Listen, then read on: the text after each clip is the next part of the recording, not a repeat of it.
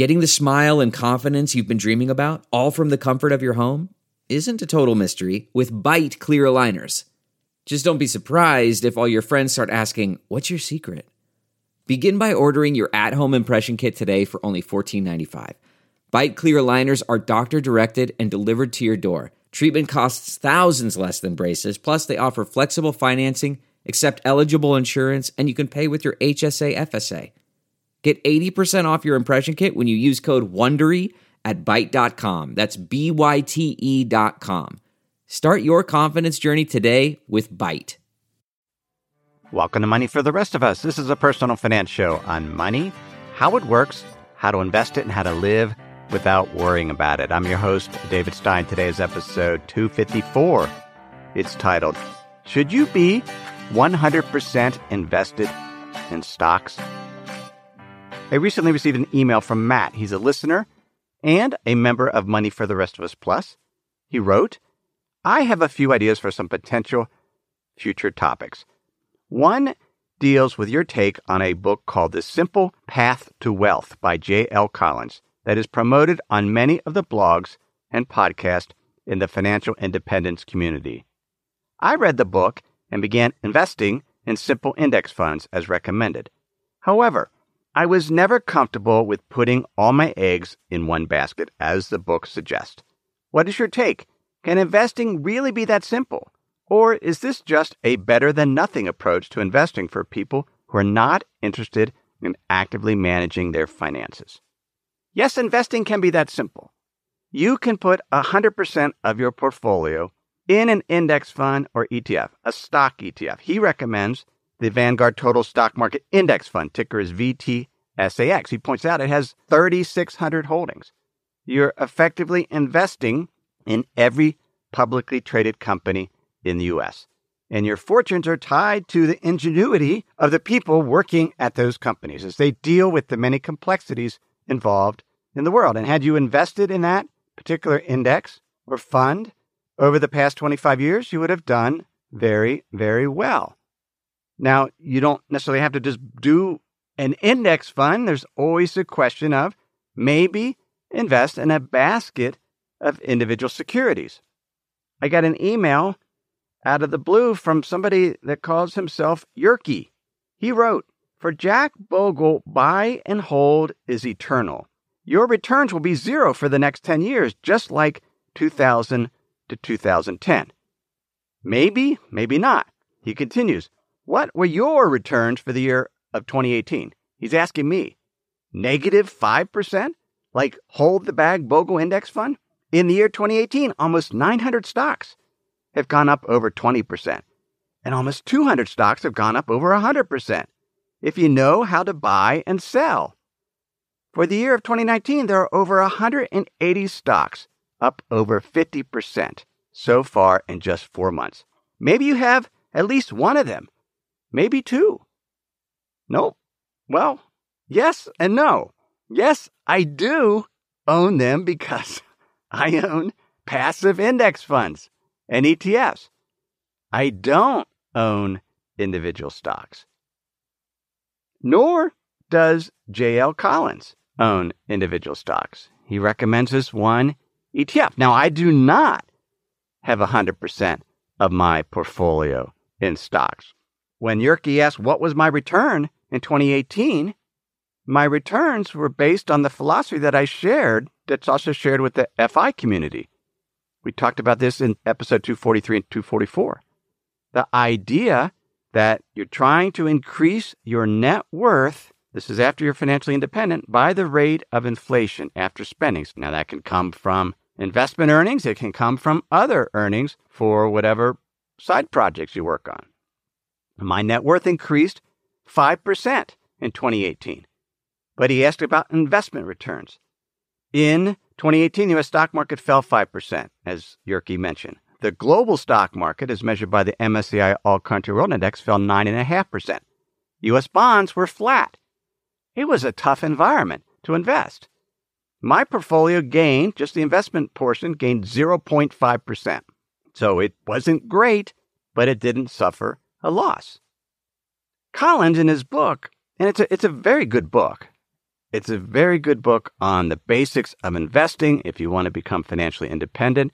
It's why the, the FI community recommends the book. But I learned something that I didn't realize. I've met JL in the past at, at FinCon. He said in his book that he met a guy on a cross country flight. This was back in the late 80s. The gentleman worked at an investment research firm, and they talked the entire flight about stocks. And by the end of the trip, the guy offered Collins a job. So he took it, a, a major pay cut he took, but hey, he was going to get all this information on these companies because they had really bright analysts at the firm. He points out that each analyst focused on maybe two industries and six to 10 companies. Some of these analysts were Analyst of the Year by the financial press. He said some of these folks were at the top of their game. They knew their industries very well. They knew their companies. They were talking to their suppliers, the customers, the receptionists, often weekly or daily. Now, they didn't get insider information, but they really, really knew these companies. Then he saw how they did. He wrote, and yet, accurately predicting stock performance remained frustratingly elusive.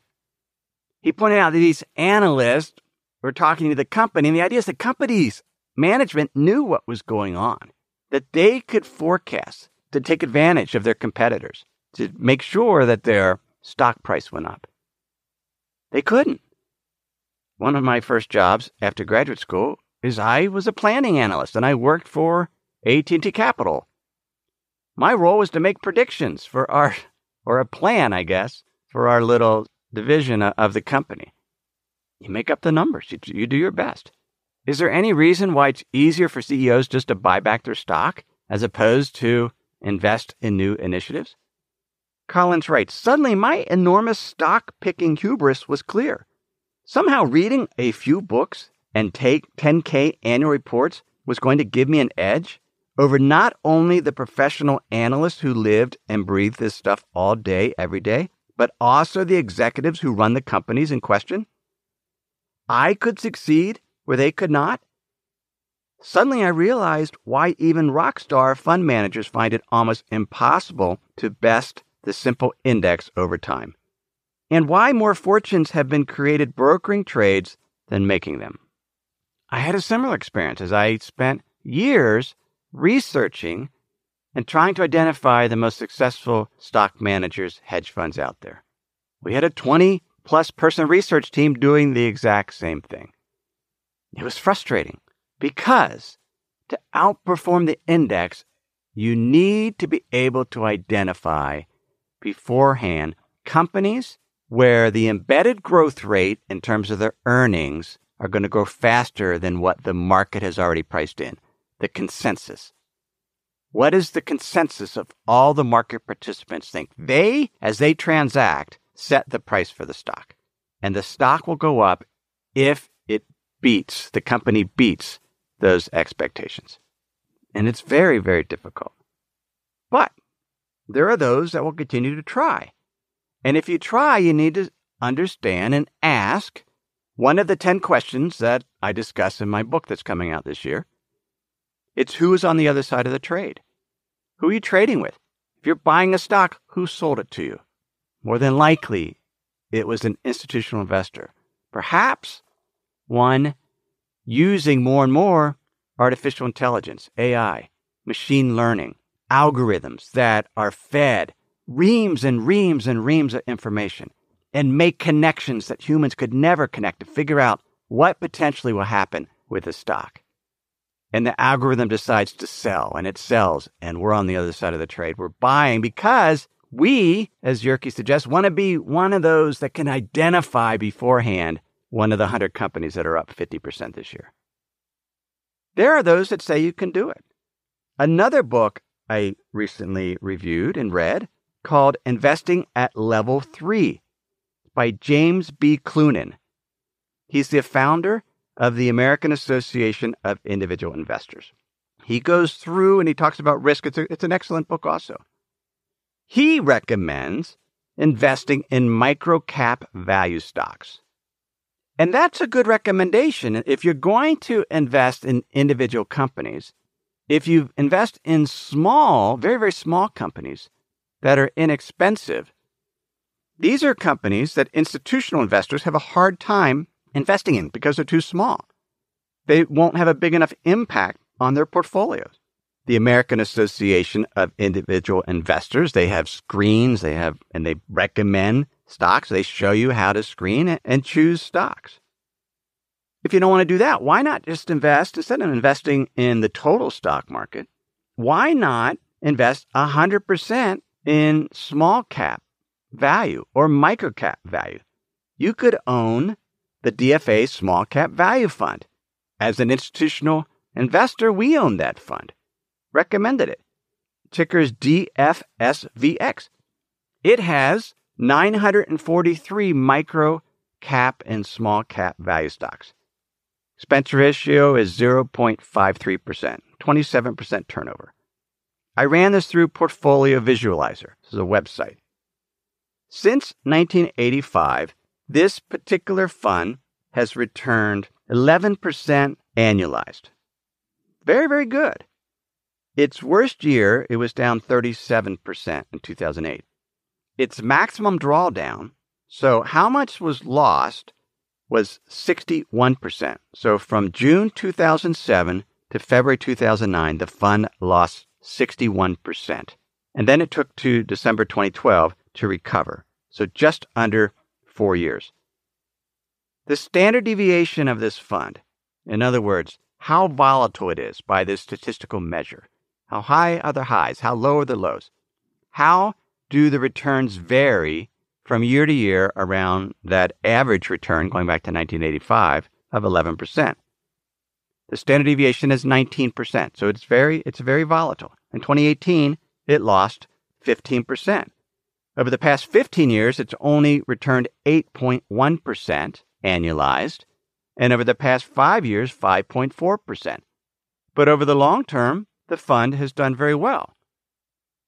Cloonan in level three investing writes My view of real risk is not short term volatility, but rather the possibility that the assets we expected to have for consumption will not be there when we need them.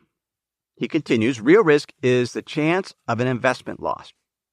And there are better ways to manage that risk than turn to the ghost risk of volatility. I agree with that. I don't focus on volatility. When I've done episodes on modern portfolio theory and asset allocation. I don't focus on volatility. I focus on harm, maximum drawdowns. How will this impact my lifestyle? Which is similar to how he defines risk. Now, his conclusion is that most investors, by not having 100% in stocks, and he recommends equity, stocks, or stock like holdings, he says are the highest returning investment an individual can make, and that we should be 100% in stocks. And ideally, we should use leverage to buy those stocks to g- generate even better performance. Now, he says if you're in retirement, you should have four years of expenses in short term, extremely safe holdings, but the rest in stocks. He says if you're not invested 100% in stocks, it's like buying an insurance policy to reduce your return. You lower your returns by having non stock like investments, he suggests. He believes your return give up, the premium you pay by not having 100% stocks, is just too high. The biggest risk when it comes to investing is losing all your money, 100% loss. So if you use leverage, if you borrow money to invest, it can magnify the returns, but potentially magnify the losses. And, and he recognizes that. I know a farmer a number of years ago, he was interested in commodities. He showed me a track record for a partnership he was considering investing in. I looked at the return of the partnerships. They had a series of different funds. They didn't have a track record that continued through time. It stopped. There was a sudden stop at one point. And I looked at it and I saw they lost all the money. So then they started again with a new track record. That's ruin. We need to invest in a way that we're not absolutely ruined. And that's so risk is not volatility. It's the risk of losing so much that when it comes time to retire, our assets are not there. Let me pause here and share some words from this week's sponsors. We have a brand new sponsor to our show. It's Yahoo Finance. Yahoo's been around for decades. My first email outside of work was a Yahoo email address. But the financial side, I've used on occasion primarily to get data for dividend histories for particular funds or ETFs. But I was pleasantly surprised to get back on Yahoo Finance to see how it's evolved over the years. Now it's really a financial dashboard where you can get an understanding of what's going on with the markets. There are relevant articles from Bloomberg, Reuters, the Associated Press, and the Yahoo Finance team. You can look at the economic events calendar and see which data series are being released that day and what the consensus is. You can see the pulse of the markets at any time by going to Yahoo Finance. In addition, you could see all of your investments and retirement accounts in one place. With Yahoo Finance, you get a consolidated view of multiple accounts. Yahoo Finance serves as a financial hub for your retirement accounts, but also comprehensive financial news and analysis. You need to check out Yahoo Finance, particularly if you haven't been there in a while.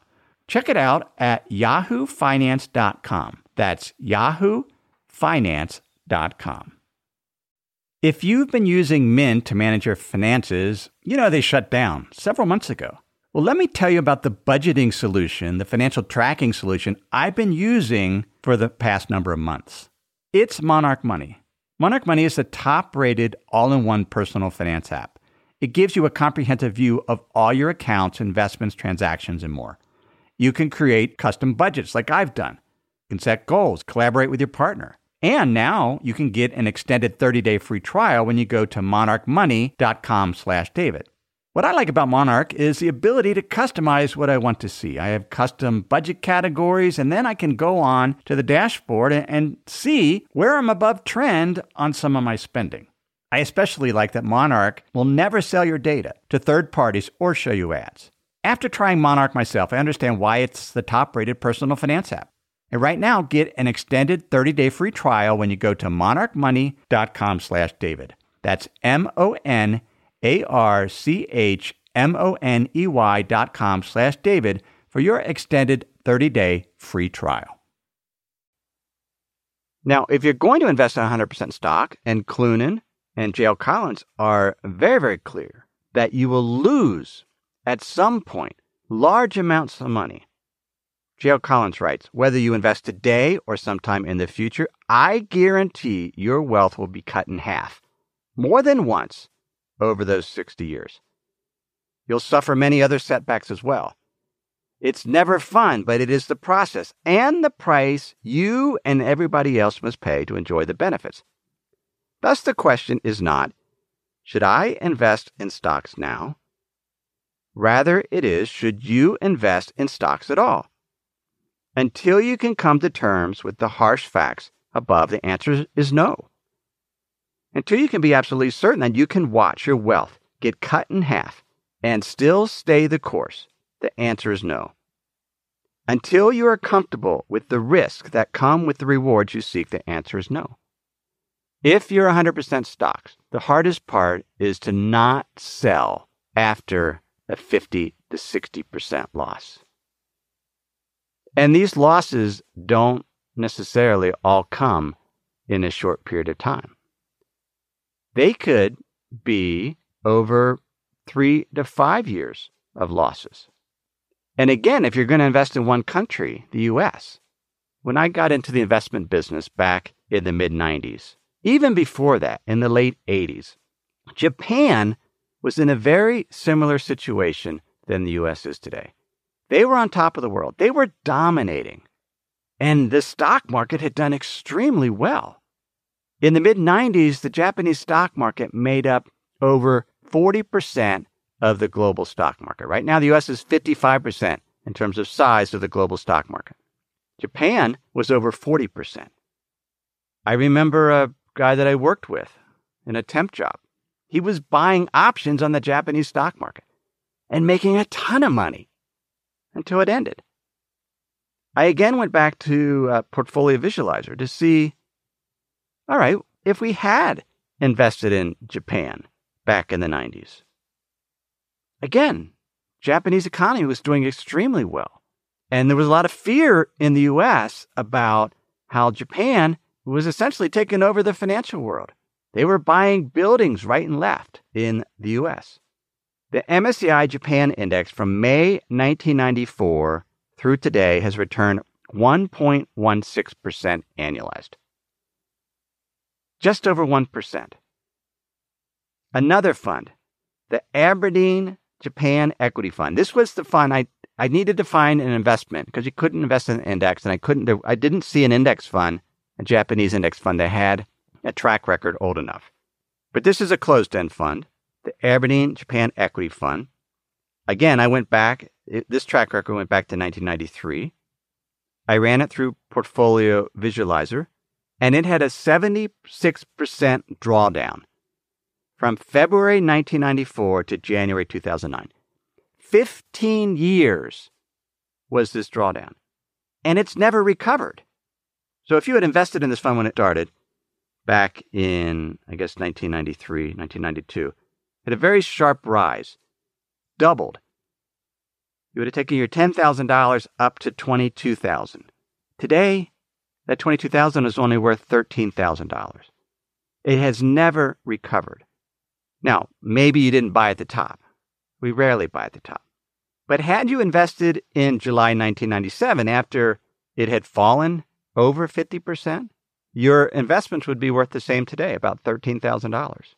So 22 years, you haven't made any money investing in the Japanese stock market. Going back to 1994, you've made 1.1%. Is that possible for the US? It is. Is it a bet you're willing to take? I'm not. And we'll see why and why I do things a little differently.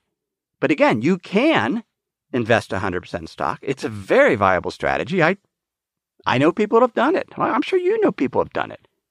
But I'm not comfortable doing it because I am investing in a way that I don't want it all dependent on one country's financial system and one asset category. One of my favorite parts of J.L. Collins' book, he talks about how he was in a grumpy mood. He read an article, it was in Money Magazine. He, he didn't give the name of the magazine, but it was pretty easy to find the article and the professor he was speaking about or writing about.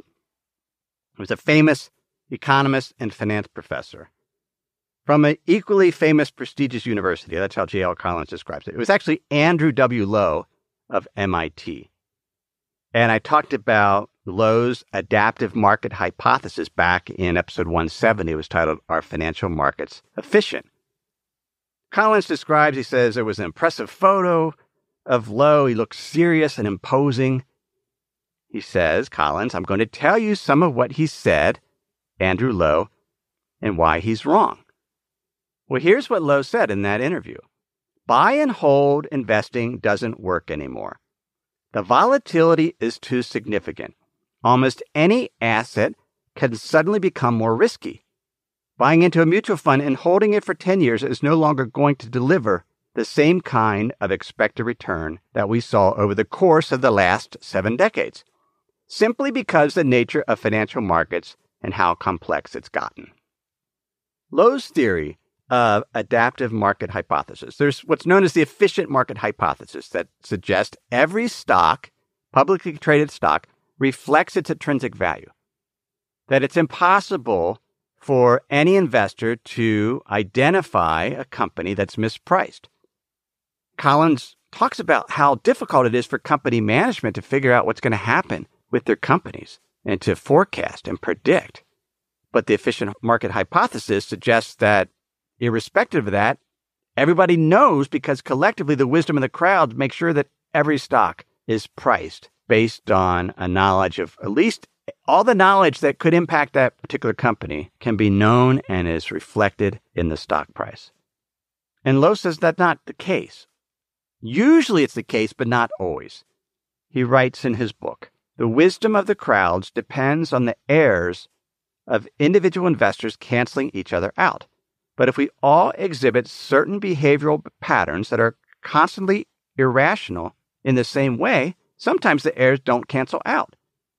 If you use a defective scale that's biased upwards, averaging your weight across multiple readings on the scale won't give you a more accurate measure of your weight.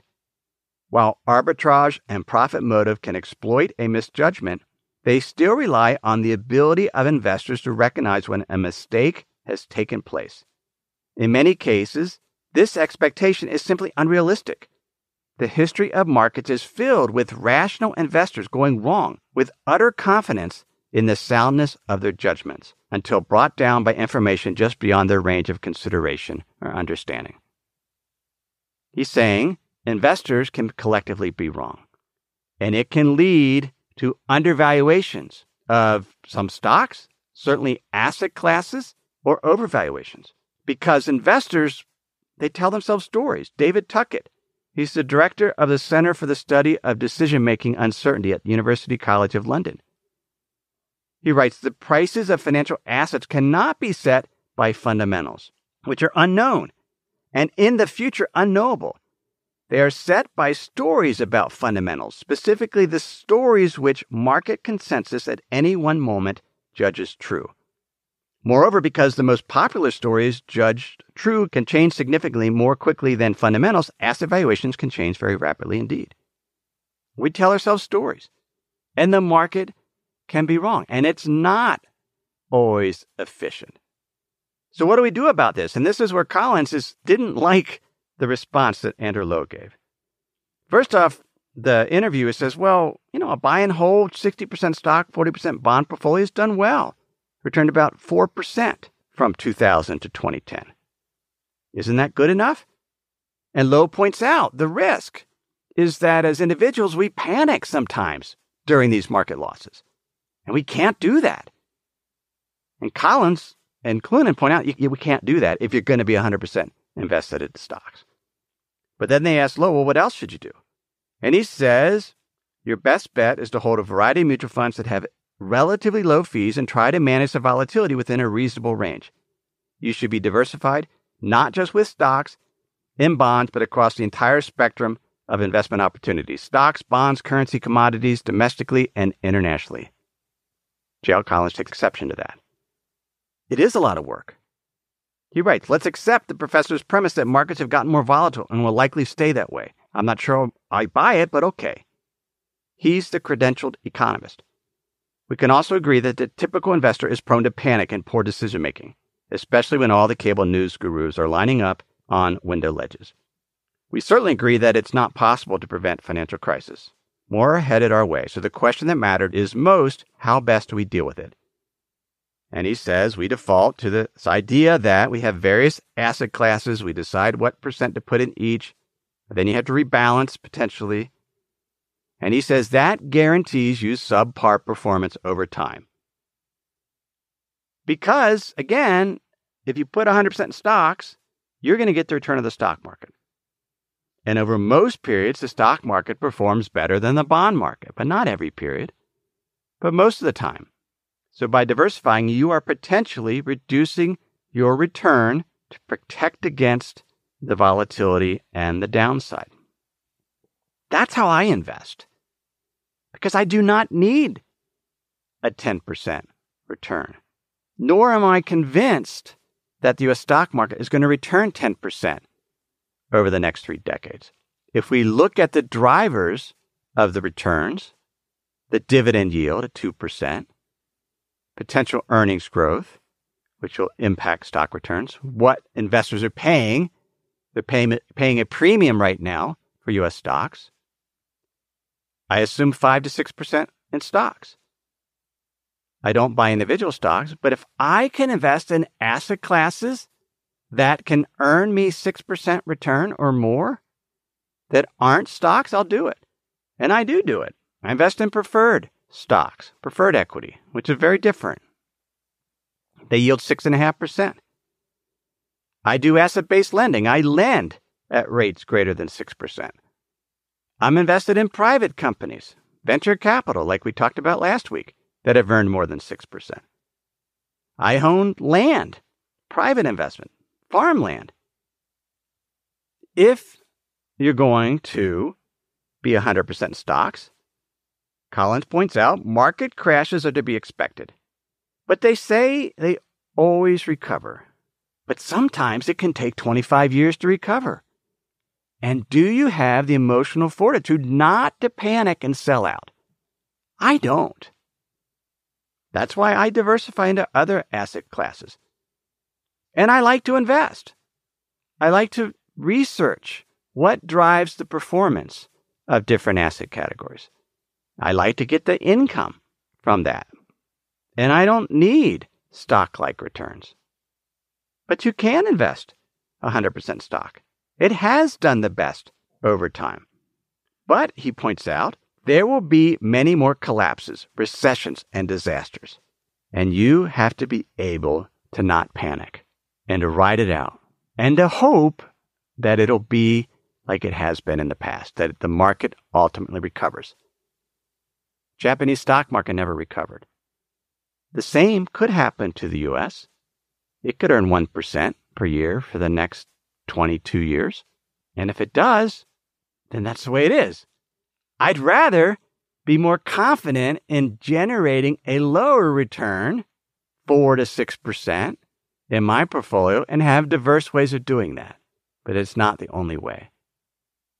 And I'm willing to make adjustments. I don't rebalance annually. I make adjustments based on market conditions. I look at the, the universe of asset categories and decide which is the most attractive in terms of reasonable expectations and then invest accordingly. Takes more work, but I'm fine doing that work because I like investing. If you don't, it's a question of trading the time to learn to invest and run a multi asset class portfolio versus the simplicity of being 100% stocks and managing your emotions and not panicking and being overly fearful. And that's what I liked about those two books Level 3 Investing and The Simple Path to Wealth. They're very upfront. Stocks, 100%, sometimes leveraged, very high returning asset class. But you have to be able to ride the ups and downs. You can do it, then I then, then invest that way.